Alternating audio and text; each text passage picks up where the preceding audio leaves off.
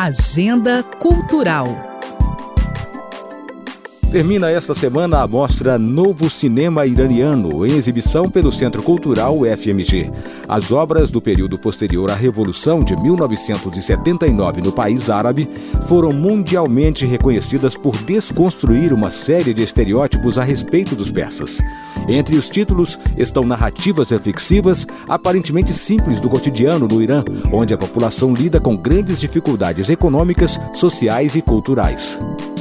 Estão abertas até o dia 30 de abril as inscrições de propostas para o Festival Nacional de Arte para as Infâncias. No total, serão selecionadas nove obras adaptadas ou criadas para o formato digital, nas áreas de teatro, dança, artes visuais, circo, música e performance.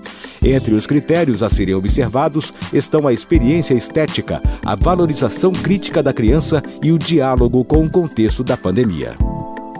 A programação completa da mostra Novo Cinema Iraniano, assim como o link do formulário para submissões de proposta ao Festival Nacional de Arte para as Infâncias, está em nosso site alvoradafm.com.br.